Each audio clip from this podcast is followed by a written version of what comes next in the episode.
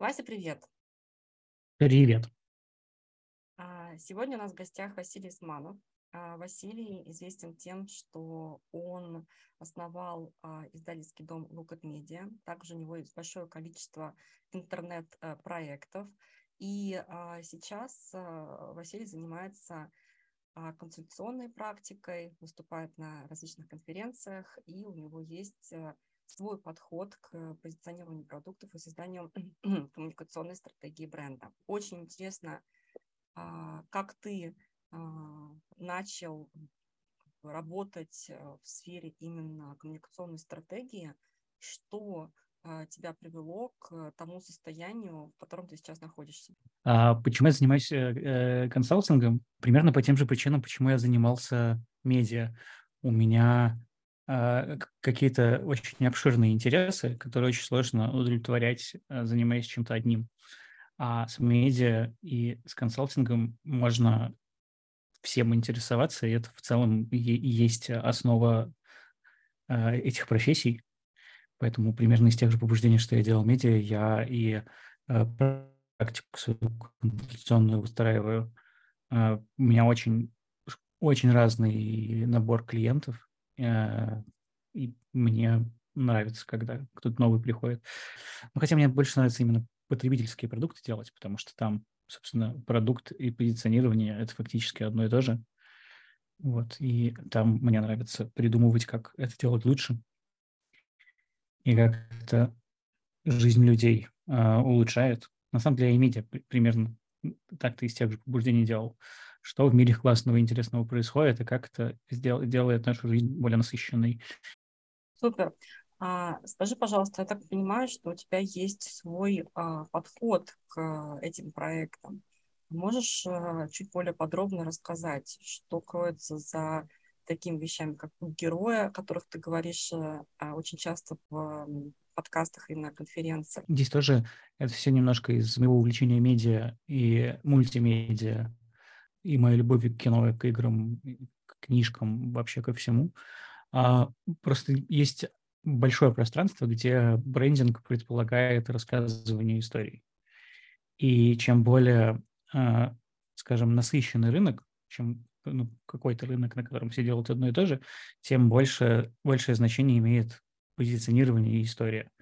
В итоге люди покупают истории. И вот мне поэтому нравилось, в основном мне нравилось работать с такого типа брендов, и я немножко переупаковал то, что уже и до меня было открыто и сделано, просто в более практичную сторону в применении брендинга. Есть кэмпбелловский путь героя. В России этим активно занимался Пропп с его мифологией и сказки. Мифы и идеи, мифы и истории, они устроены похожим образом. И бренд – это тот же миф. И в целом фреймворк оказался достаточно удобным. И я вот им последние лет 5 либо пользовался сам, либо кого-то другого учил. В общем, я его довольно активно передавал и до сих пор пользуюсь. Но он у меня уже, на самом деле, за последние 2 года до какого-то автоматизма дошел, что я сам воркшоп почти не делаю, а это просто набор вопросов, которые нужно задать. Кто герой, чего хочет, что ему мешает получить то, что он хочет, что хорошо, что плохо, что добро, что зло, в какой форме это все должно быть потребителю подано, какую проблему он в итоге решает, какая у него типа есть хотелка, а есть какое-то глубинное внутреннее желание. В чем цена, чем придется платить, чем не придется платить, и на что поменяется. И вот какой из этого цикл получается. И это клево работает хоть для кафешек, хоть для интернет-сервисов. И чем вот еще я отметил, что чем более насыщенный рынок, и чем больше с точки зрения техники похожих действий всем приходится делать, тем большее значение начинает играть, собственно, позиционирование и сторителлинг. Поэтому мне вот такие рынки очень нравятся. Хотя я работал и с технологическими, там чуточку менее это на первоначальном этапе важная часть. Там люди больше про функциональные какие-то запросы идут, но когда ты переходишь в рынок, в которых уже что-то сложилось, одежды, я не знаю, косметики, еды, там, я не знаю, да хоть стран или городов, к которым нужно людей привлекать, там начинает это играть довольно большую роль, как бы складные истории, которые легко передавать и в которые легко верить. Я вот последние 5 лет этим и занимался. Ну, давай попробуем для наших слушателей привести какой-то пример, потому что те вопросы, о которых ты говорил, они, в принципе, для многих маркетологов лежат на поверхности. Кто наш клиент, перефразировав, да, слово «герой», зачем ему наш продукт, что он пытается решить, какие у него есть альтернативы, почему он выбирает нас. Да? Кажется, что вопросы очень похожи. В чем здесь преимущество именно подхода «Путь героя»? И то инструмент, просто они для разных стадий отвечания. «Путь героя» вообще тот фреймворк, который я себе придумал, он был нужен для того, чтобы это показывать. То есть там это удобная инструкция для визуализации дальше. Либо в слова, либо в картинки, либо в цвета и формы. Потому что, ну, как бы одно дело, просто у тебя написано, что мы там инновационный бренд.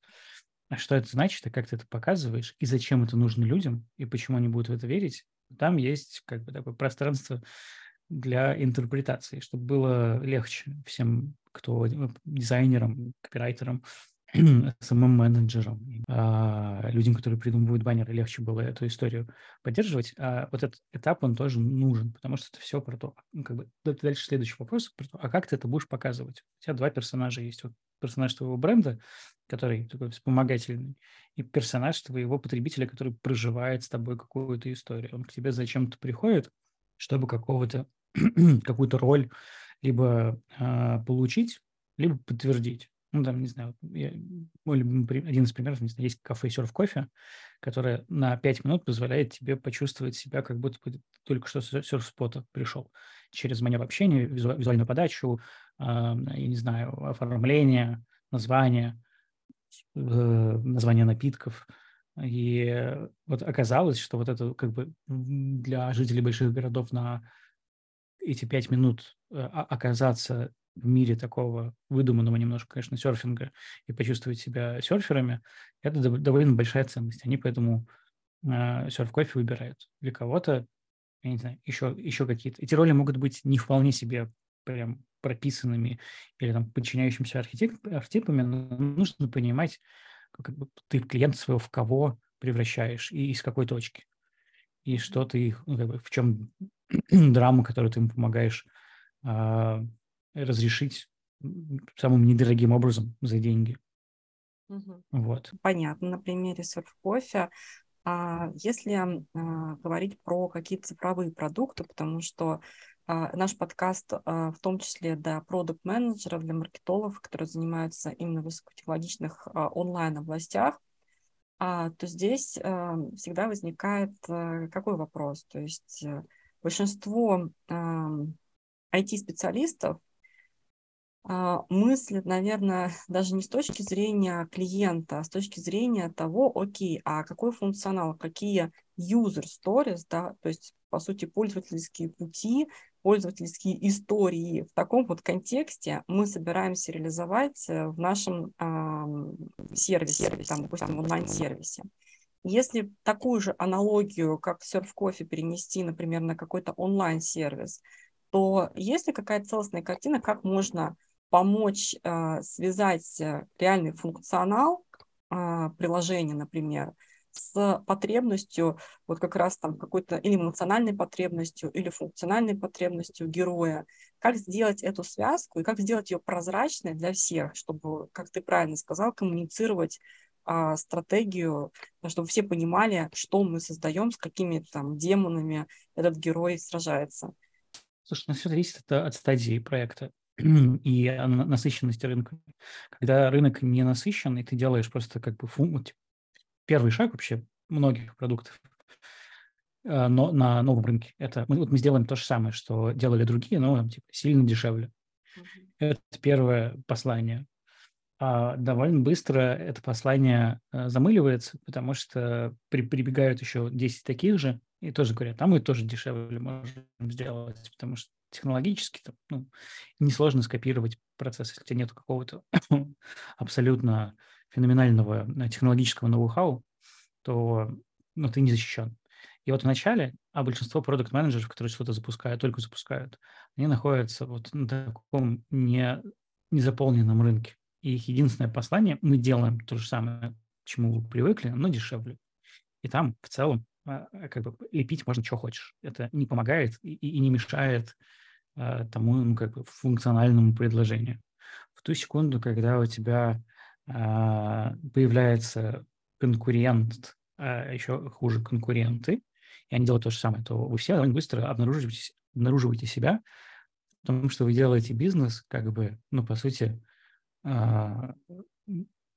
либо вы играете в игру, мы сейчас, и захватим долю рынка, и тогда будем цены поднимать, но или все приходят к точке какой-то безубыточности, где все, ты не можешь ниже опустить, потому что это очевидный убыток, ты не можешь выше поднять, потому что никто не будет покупать. И в этот момент начинают появляться дополнительные особенности, премиум какой-то. И вот как появляется премиум, за который люди готовы доплачивать, там появляется история. Вот тогда, собственно, этот фреймворк начинает работать.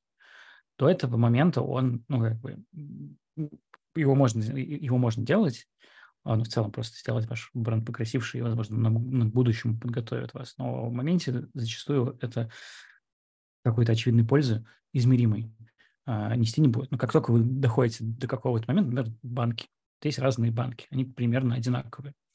Они могут бесконечно сражаться процентными ставками, еще какими-то вещами, но в итоге люди или мобильные операторы, люди начинают выбирать их по ощущениям, по тому, кем эти операторы или банки помогают им чувствовать, в каких они отношениях находятся, за кого они своих клиентов держат. И это довольно разный типаж потребителей начинает складываться, который выбирает там условный Тинькофф, Точку, Сбер, Райфайзен. То есть до момента, пока нету какого-то лютого функционального преимущества, в виде, например, что на Райфайзене все еще можно отправить Swift, там никакого сторителлинга особо не происходит. Но как только у тебя предложение становится одинаковым, начинаются вот эти стилистические особенности и работа по, на самом деле, восприятию аудитории самой себя. Типа вот я пользуюсь Тиньком, подтверждаю себе какие-то про себя нюансы и черты, которые мне симпатичны, и они мне это помогают делать. Поэтому, когда мы говорим про цифровые продукты и продуктов, нужно понимать, они в каком рынке функционируют. Там, очевидно, нигде универсальных каких-то советов нету. То есть они зависят. Есть универсальный совет, если есть какие-то дополнительные детали, то того, кто чем как занимается. И дальше ты смотришь, что за продукт. И... То есть здесь мы переходим на уровень не просто дифференциации по фичам, а на уровень дифференциации по бренду или идентичности, по тому, насколько клиент идентифицирует себя с тем или иным брендом. Правильно я тебя услышала? Все так. Даже если можно посмотреть на, условно, Android и iPhone, они все пришли к одинаковым кускам металла и пластика с большим экраном с одной стороны и камерами с другой стороны. И дальше есть всякие большие игроки, которые, просто ощущенчески. Вот тебе Samsung больше нравится или там, я не знаю, Google Pixel. Или платформенно-философски. Там тебе нравится более закрытая, безопасная, отполированная среда или более свободная, открытая, и, возможно, с какими-то нюансами среда. Тут ты на этом группный выбор совершаешь. И дальше есть нюансы, про что и для кого и зачем этот телефон. Этот телефон помогает тебе быть лучшим бизнесменом. Этот телефон помогает тебе быть лучшим креатором. Этот телефон помогает тебе быть лучшим, путешественником. Этот телефон подтверждает того, что ты умный и рачительный человек, который не переплачивает за всякие финтифлюшки. В итоге, это, по сути, один и тот же набор функций. Дальше они пытаются два сообщения сказать. Одно ценовое, а второе ощущенческое, имиджевое. И рассказывают разные истории, показывают разные штуки. И подтверждают тебе твои какие-то амбиции, желания и стремления. Угу. А вот если чуть-чуть более практическую плоскость это перенести, допустим, банк, да, решил, что целевой сегмент это affluent клиенты с супер там какими-то премиум запросами, жителей мегаполисов и так далее. Ну, то есть можно описал этот портрет клиента через набор неких атрибутов. Что делать дальше? Да? То есть вот как бы есть гипотеза, что мы собираемся идти в эту целевую аудиторию. А как это преобразовать в правильную коммуникацию, в правильные вот эти вот функциональные особенности продукта, в упаковку, в рекламу? То есть как сделать этот переход с практической точки зрения от какой-то в голове концепции до конкретных уже артефактов, которые будут видеть клиент? Там большой вопрос, типа, за что люди будут готовы переплатить или доплатить? И дальше, в зависимости от того, что это за сегмент обеспеченной аудитории, грубо говоря, можно понять их какой-то внутреннюю боль. Кто-то платит за безопасность, кто-то платит за как бы возможность выпендриться, кто-то платит за комфорт, кто-то платит за подтверждение того, что они не зря деньги платят. То есть, например, как бы условный Тинькофф, на самом деле, у них довольно классная мысль о том, что ты можешь тратить сколько хочешь, мы не будем говорить тебе, что это стоит дорого, но мы знаем, как это получить дешевле. Они не говорят тебе, что вот тебе замена, то есть ты носи, дорогой друг, там, я не знаю, фабрику «Большевичка» вместо Луи Виттона. Они говорят тебе, не, носи Луи Виттон, но ты можешь и Луи Виттон купить дешевле. И вот, ну, как бы уже даже вот в этой простой конструкции есть и сообщение, и восприятие аудитории как бы от самих себя. А дальше от этого будет зависеть, как это подается. И там появляются атрибуты какого-то сервиса, которые сразу тебе коммуницируют, для кого и как это есть. Например, как отношение к скидкам. Или есть ли в коммуникации прессинг тебя купить это как можно быстрее. Вот если прессинг есть, значит, скорее всего, это дешевый масс-маркетовский товар. Если прессинг, ну, типа, и скидочная политика не дикая, значит, скорее всего, это, там, типа, средний или премиальный сегмент.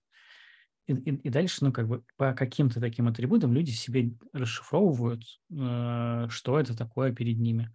Вот можно любой продукт взять, там, не знаю, от карты или, там, какого-нибудь тарифа до, там, не знаю, бренда одежды или, там, И вот по каким-то атрибутам и тому, как себя бренд ведет, дешифровываешь, он как бы тебе подходит вот в этой роли, в этом моменте или не подходит.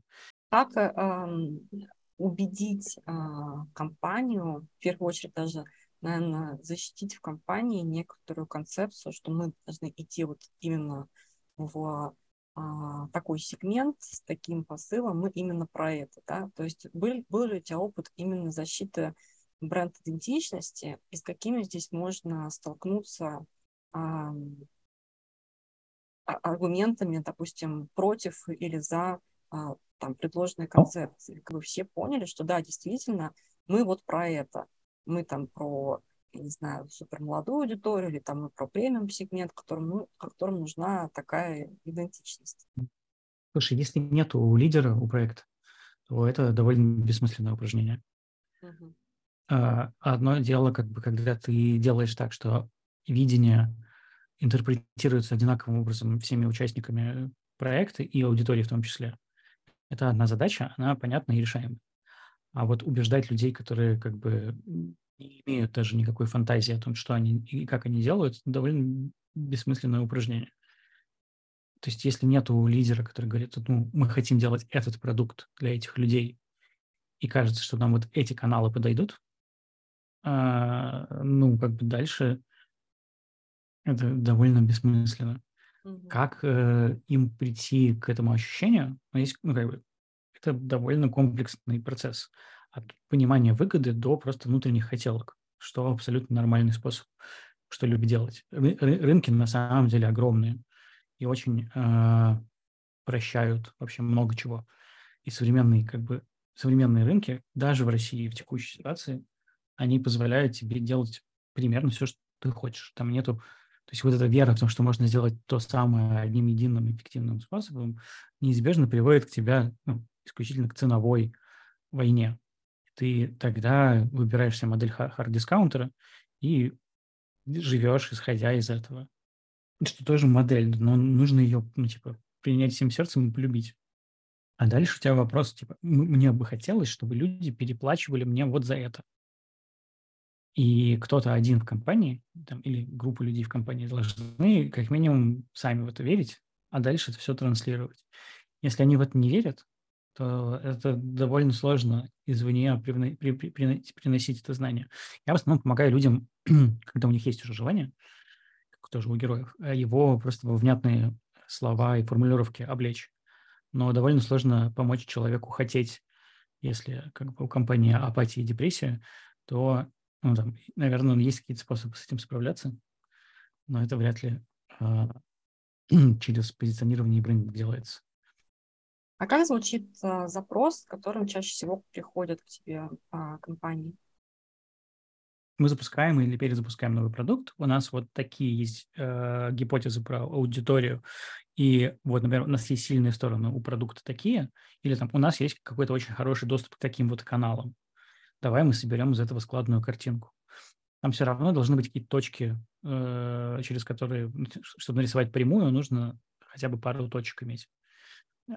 Здесь та же самая история. У тебя что-то должно быть, в чем ты уверен, что ты понимаешь. Либо особенность продукта, либо ты знаешь и любишь, и уже много делал для этой аудитории, понимаешь ее желания, либо у тебя есть какой-то канал, который ты хорошо контролируешь, и тогда ты можешь понять, ну, кто там легко на это будет реагировать, или к кому тебе хочется добраться до них, до каких людей хочется добраться. И какой продукт в итоге им на самом деле нужен, с каким набором атрибутов, функций или чего угодно. Когда как бы, ну, у тебя нету ничего, с одной стороны, это классно, потому что у тебя абсолютно чистая фантазия, делай, что хочешь. С другой стороны, сложно. Сложно еще, когда вот у людей есть, там, типа, вот мы хотим делать именно этот продукт для именно этой аудитории, а при этом там, как бы, у нас нету каналов для того, чтобы его распространять.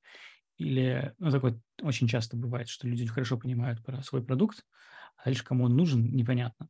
Но нужен, как бы, там можно с этим работать, разговаривать, смотреть, пробовать отрезать. Типа, очень часто тоже одна из самых больших проблем – это то, что люди не готовы отрезать. Вот мы уже сделали, к сердцу прикипел, деньги потрачены, усилия потрачены, а нарезать нужно очень часто, потому что, как бы, чем больше всего, тем сложнее сделать простое и понятное предложение. А чем оно сложнее и запутаннее, это предложение, тем сложнее про него рассказывать. Если сложнее людям, ну, как бы, этим пользоваться. Это не значит, что там, типа, не должно быть много функций внутри, или это не может быть комплексным продуктом.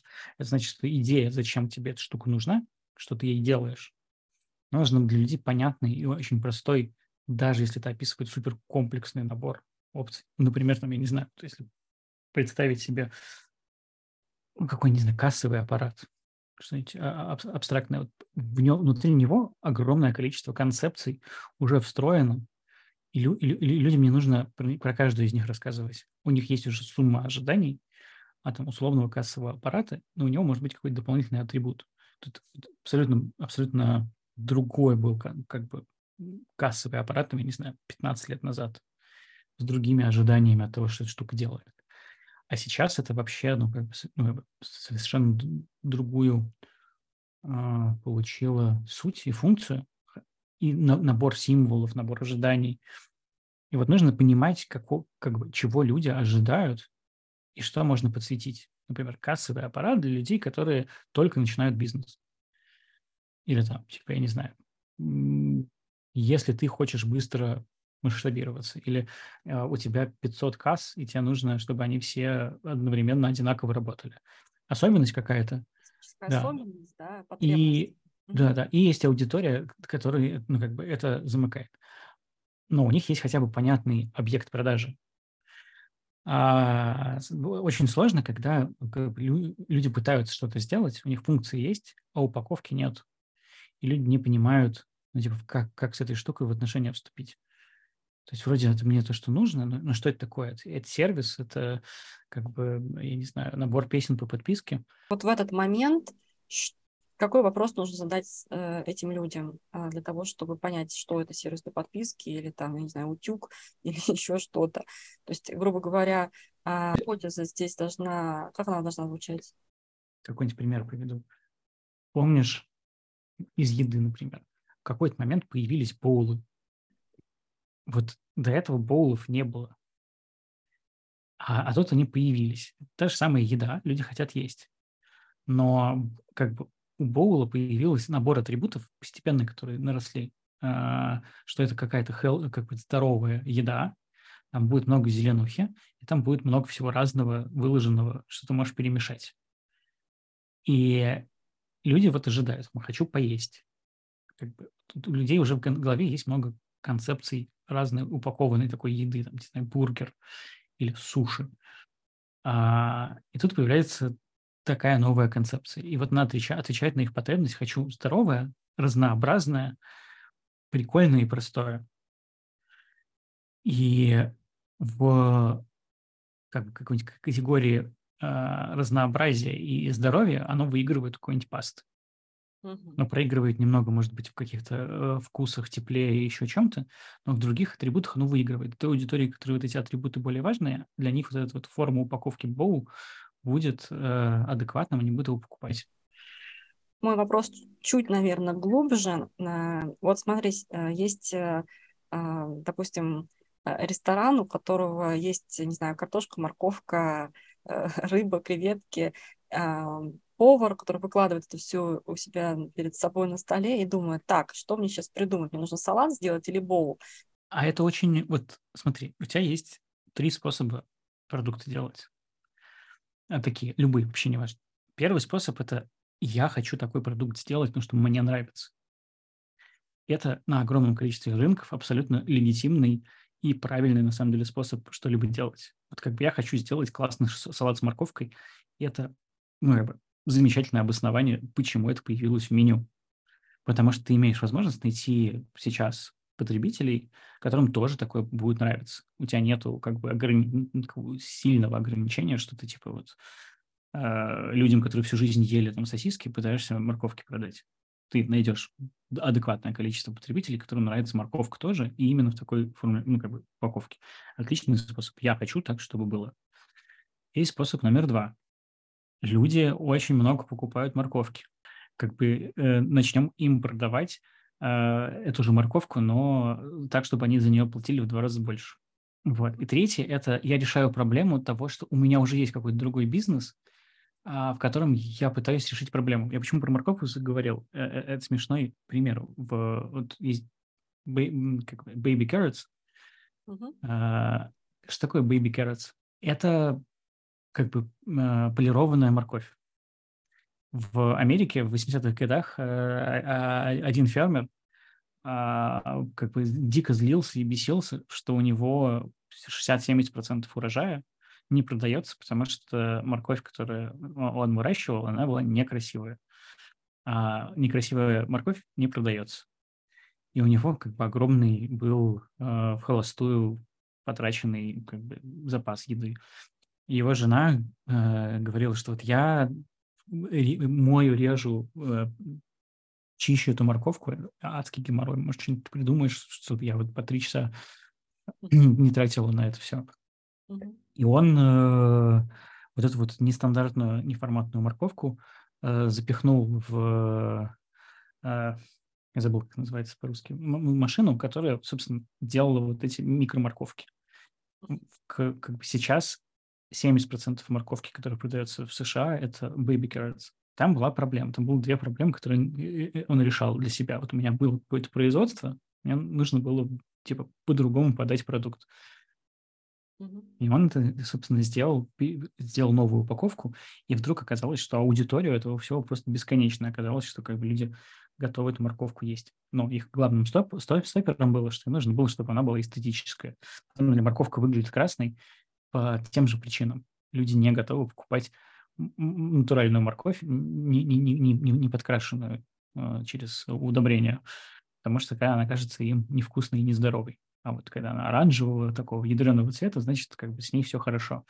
Так вот сложились как бы атрибуты, и это тоже истории, которые люди себе рассказывают. Это третий способ, когда ты решаешь, как бы у тебя есть уже процесс какой-то, и ты решаешь в нем проблему. Там та же самая история с Red Bull'ом была. Вот есть напитки, мне нужно продавать напитки, и когда они вышли на рынок, только Швейцарии, они никак не могли отстроиться от Кока-Колы, потому что тоже как прохладительный напиток в такой же упаковке стоил примерно столько же денег, иногда даже дешевле. И люди не понимали, зачем это покупать, потому что, ну, Кока-Кола понятнее и знакомее. И они поменяли подачу и стоимость. Они сделали банку меньше и дороже. И сделали сами себе свою новую категорию как бы энергетических напитков. И вытащили как бы новый атрибут. Примерно так вот все оно и делается. Мне нравится, я хочу, я знаю, что людям нужно, давайте это использовать, или у нас уже есть какой-то процесс, но его нужно как бы радикально оптимизировать. Не просто типа по чуть-чуть, а именно радикально как бы изменить внешнюю его упаковку, чтобы что-то произошло. Я знаю, что ты консультировал достаточно известные компании, причем в суперконкурентных областях.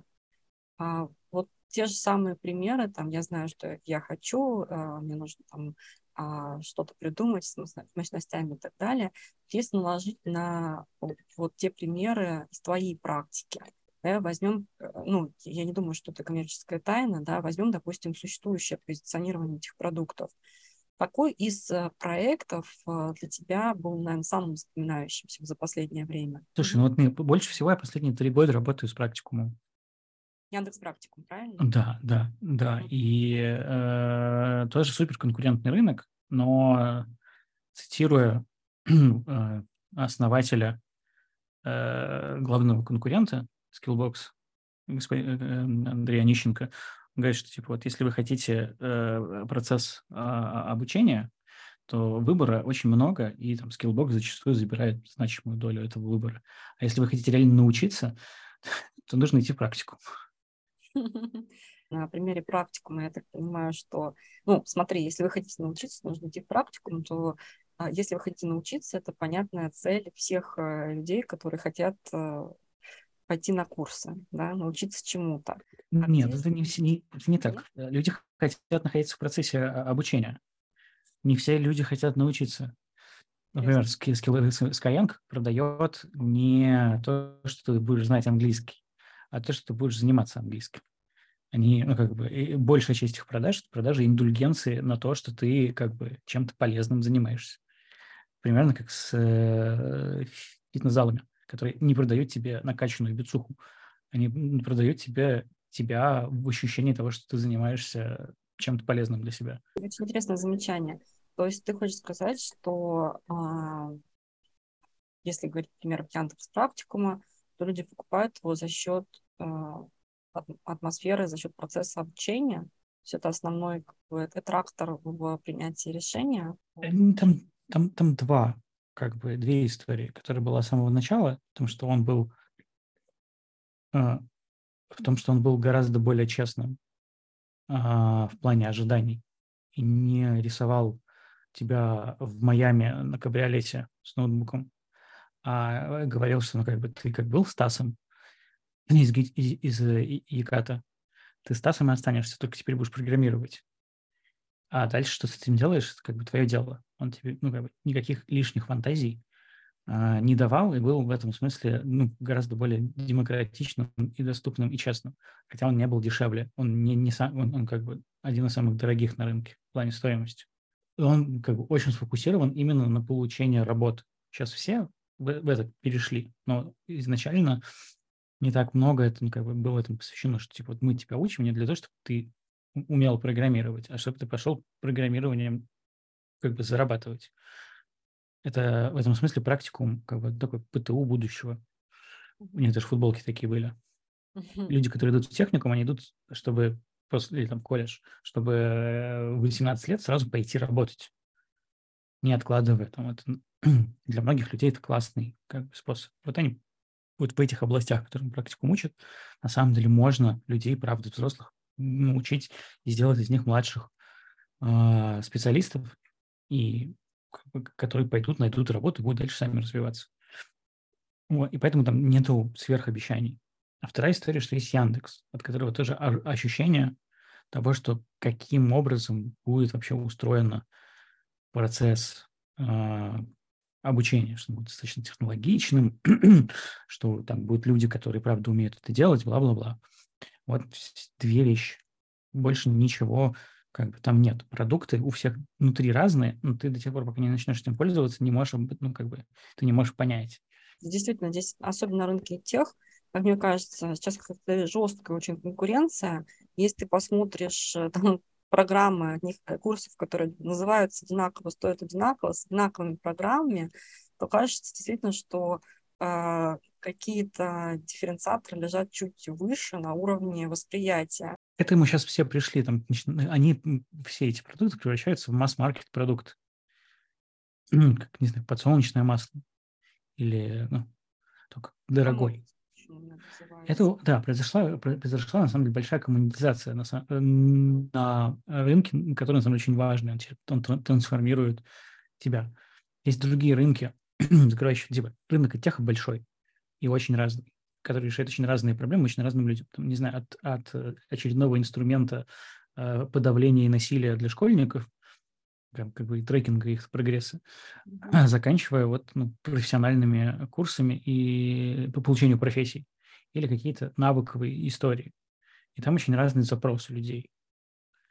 Как бы не все те люди, как я бы сказал, 90% людей, которые приходят на курсы по фотографии, хотят стать профессиональными фотографами, грубо говоря. А вот те люди, которые идут на курсы типа питон-программиста, почти типа в большей степени все хотят работать именно питон-программистами.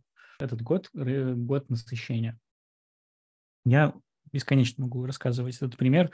В первой серии первого сезона сериала «Безумцы», «Мэдман», когда Дону Дрейперу нужно придумать какой-то отличающий позиционирование слоган для компании Lucky Strike, у которой проблема. Вышли новые исследования, которые говорят о том, что сигареты, курение вызывает рак. И FDA запретила использовать как бы в рекламе слова, что они безопасны, более безопасны для здоровья, более легкие. И как бы у всех производителей табачной продукции депрессия.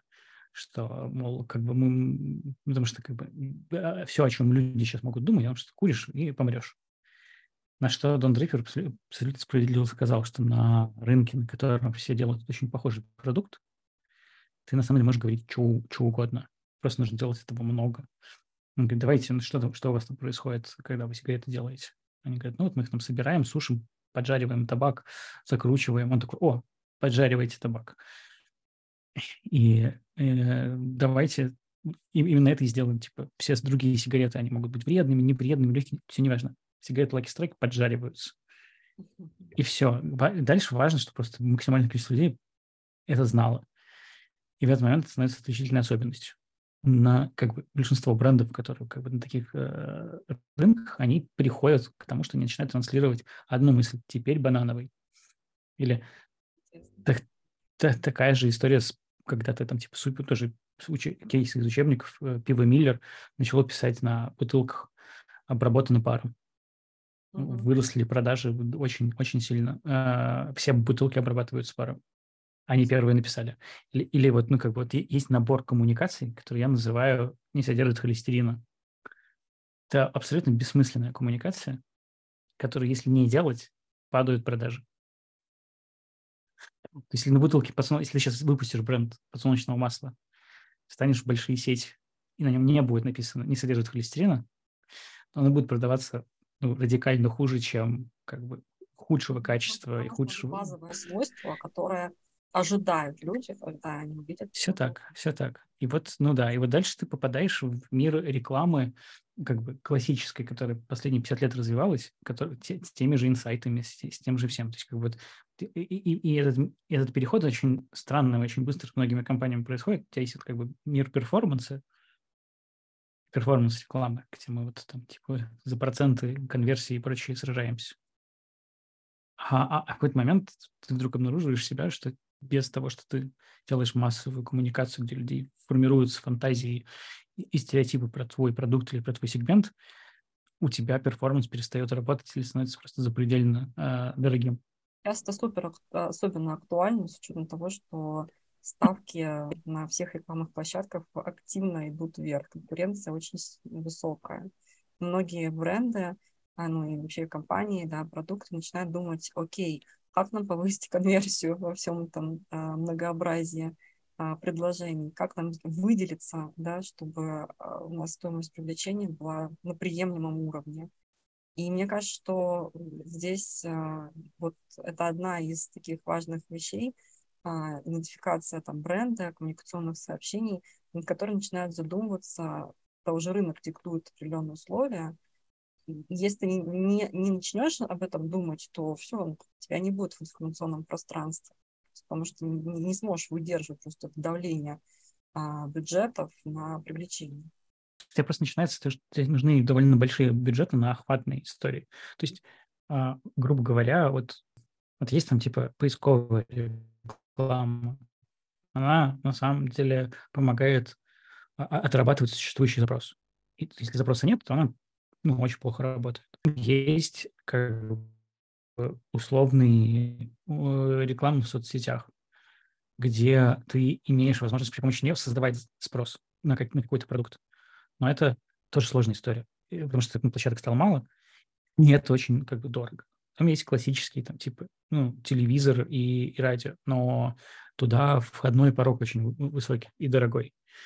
И, в общем, все люди, время, когда можно было за 3 копейки делать перформанс и делать, эти все упражнения директор-консюмер брендов, они остались в прошлом. Потому что, количество инвентаря не сильно растет. Тебе нужно что-то придумывать, что-то рассказывать. Есть какие-то площадки, на которых, наверное, в России совсем сложно стало. Он появился TikTok. Он давал возможность, если ты угадываешь с контентом, он позволял тебе довольно быстро находить твою аудиторию. Как в России это сейчас, какие инструменты остались? Телеграм, да. Телеграм немного, у него способ распространения другой, или способ показывания другой. Он тоже отчасти... Им очень сложно спрос создавать по-настоящему. Почему? Нету вирусности, нету, с одной стороны. А с другой стороны, нету охватов в контексте нормальных. Для этого остались только большие какие-то баннеры, большие размещения. В общем, YouTube – это на самом деле такая удивительная платформа, которая одновременно позволяет и формировать спрос, и как-то закрывать... Там есть поисковый запрос, я не знаю, как что-нибудь сделать. И у тебя там тематически реклама подсвечивается. Видеореклама, да, разного свойства. Те же самые инфлюенсеры, они тоже про создание спроса. Вот у тебя есть набор инструментов, и ты все время задаешь себе вопрос. У меня проблема с тем, что у меня есть спрос, но я его плохо закрываю, или в том, что мне нужно, наоборот, выходить куда-то. И в большинстве случаев огромная проблема в том, что не хватает ресурса для того, чтобы выйти на тот объем аудитории, который нужен. Но это математическое, экономическое упражнение. Нету ресурса, его нужно найти, потому что ты не можешь по-другому это масштабировать. То есть все немножко оказались последние лет 5-6, когда все это развивалось в ложном чувстве безопасности от того, что в эту черную коробочку перформанс-рекламы я запихиваю деньги, и он стабильно мне что-то оттуда генерирует, и мне не нужно задумываться вообще ни о чем. А это нужно было делать и до этого, но просто все такие growth-hacking занимались. И есть была секта верующих каздев, также сейчас есть секта growth-хакеров. Это все, не системные действия, а в итоге, классические инструменты, как работали, так и работают. У тебя должно быть понятное предложение, понятные, контролируемые твои каналы, owned маркетинг, CRM – это вообще основа всего. Если у тебя нету возможности строить CRM с твоим брендом и с людьми через это разговаривать активно, и дальше как бы их конвертировать в чуть более амбассадорскую сторону. Ну, кажется, тебе нужно что-то делать с своим продуктом, чтобы это было. Здесь появляются какие-то странные такие части рынка, на котором другого вида упражнения срабатывают, например, маркетплейсы и какой-нибудь Wildberries. И вот там же на Wildberries какое-то гигантское количество компаний сделали себе кучу бабла чисто на одном маркетплейсе, потому что у него там чуть-чуть другие, он одновременно и площадка, и рекламная штука, и там инструментарий такой, типа скидку поставил, картинку красивую снял, все, продаешь. Ну вот, и нужно понимать эти инструменты. Опять же, они очень разные для каждого продукта, которым ты занимаешься. Можно очень разную историю поставить и сделать. Кажется, что как-то обычные ритейл-точки для каких-то брендов, которые, казалось, должны жить в интернете только, прям нормально работают, и ими тоже нужно заниматься. Оказалось, что вот, например, отделения, они не очень нужны, но точки касания или там такие, как вот Apple сделал, Genius Bar, место, куда можно прийти вопрос задать, оно вообще супер востребовано, и людям в целом приятно ногами докуда-то дойти. У них есть какая-то цель тоже. Давай мы несколько вопросов обсудим более публичного характера. Вот ты упоминал книгу Кэмпбелла «Тысячеликий герой», на базе которого, собственно, путь героя. А что из еще какой-то научной или околонаучной или художественной литературы ты можешь использовать для принятия решений в каких-то своих проектах? Или просто какие из последних книг тебя вдохновили на что-то? Слушай, я что-то перестал книги читать. Года три, когда ковид начался, я совсем перестал книжки читать. Я очень много... Я читаю статьи всякие в разных изданиях или от каких-то мной уважаемых авторов. Последняя статья – это Мэтью Болл про следующие самые большие ставки бигтеха. Что ты считаешь, если говорить про бизнес, да, про те площадки, которые сейчас являются контентными, то, исходя из твоего опыта в Look At Media, куда рынок здесь движется? Движется в сторону какого-нибудь медиума или сабстека, где есть независимые авторы, которые публикуют свои блоги, или все-таки еще остается ниша изданий, да, интернет-изданий со своими редакторами, со своей как бы тематикой? Слушай, мне кажется, вот именно издания, которые публикуют просто только текст, они как бы, ну, прям совсем энтузиастски остались. И они в большинстве своем for the cause. То есть там как бы обычно борются с чем-то плохим от несправедливости до там экологических проблем. Там какое-то пространство для редакции из 3-5 человек, оно есть, и они вполне себе могут себя поддерживать донатами. Чуть большее пространство для всего этого существует в виде, ну, типа, видео в блогах. Этого просто радикально больше. Еще большее пространство – это какие-то персональные видео, мультимедиа истории. TikTok, YouTube, Instagram в какой-то степени. Я замечаю какой-то тренд о том, что вообще какие-то блоги или издания, они превращаются в доп-продукт, более там, ну, как бы доп-продукт к основному бизнесу. Например, там, вот возьмем какой-нибудь Яндекс Афишу. То есть там блог о, например, еде, о кино и так далее, это доп-продукт к основному бизнесу афиш. Покупки там билетов, например. Или... Слушай, так и случилось, потому что медиа как продукт основной, он всегда или он как бы является какой-то просто клеем и маркетинговой частью, либо является пропагандистским инструментом. То есть, если кто-то платит за медиа, централизованно организованные площадки, они немножко распались, потому что людям как бы приятнее объединяться вокруг того, что им понятнее, типа, где есть продукт, например, или где есть человек. И эти медиа сильно больше, чем вот, ну, как бы классического вида медиа. Многие классического вида медиа никуда не делись, они так и остались, и они имеют вес они дают тебе легитимность.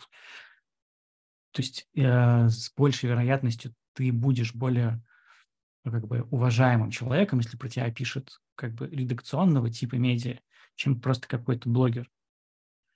Это все еще так. Это единственное, что как бы сильная сторона, которая у них осталась, потому что там есть какой-то вес.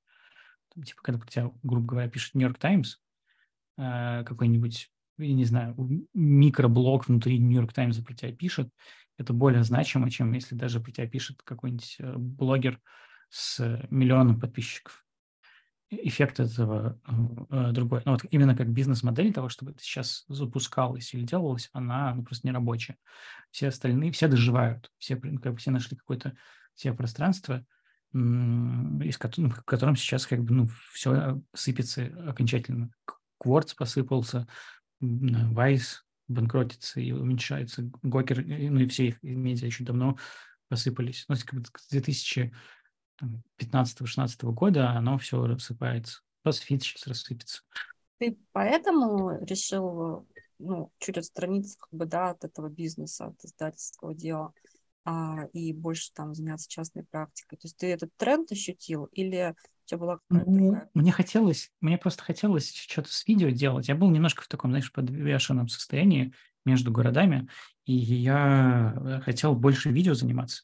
Но просто там не нашлось места для этого всего тогда. А мне хотелось просто делать какие-то еще проекты. Я ими начал заниматься, мне было довольно прикольно.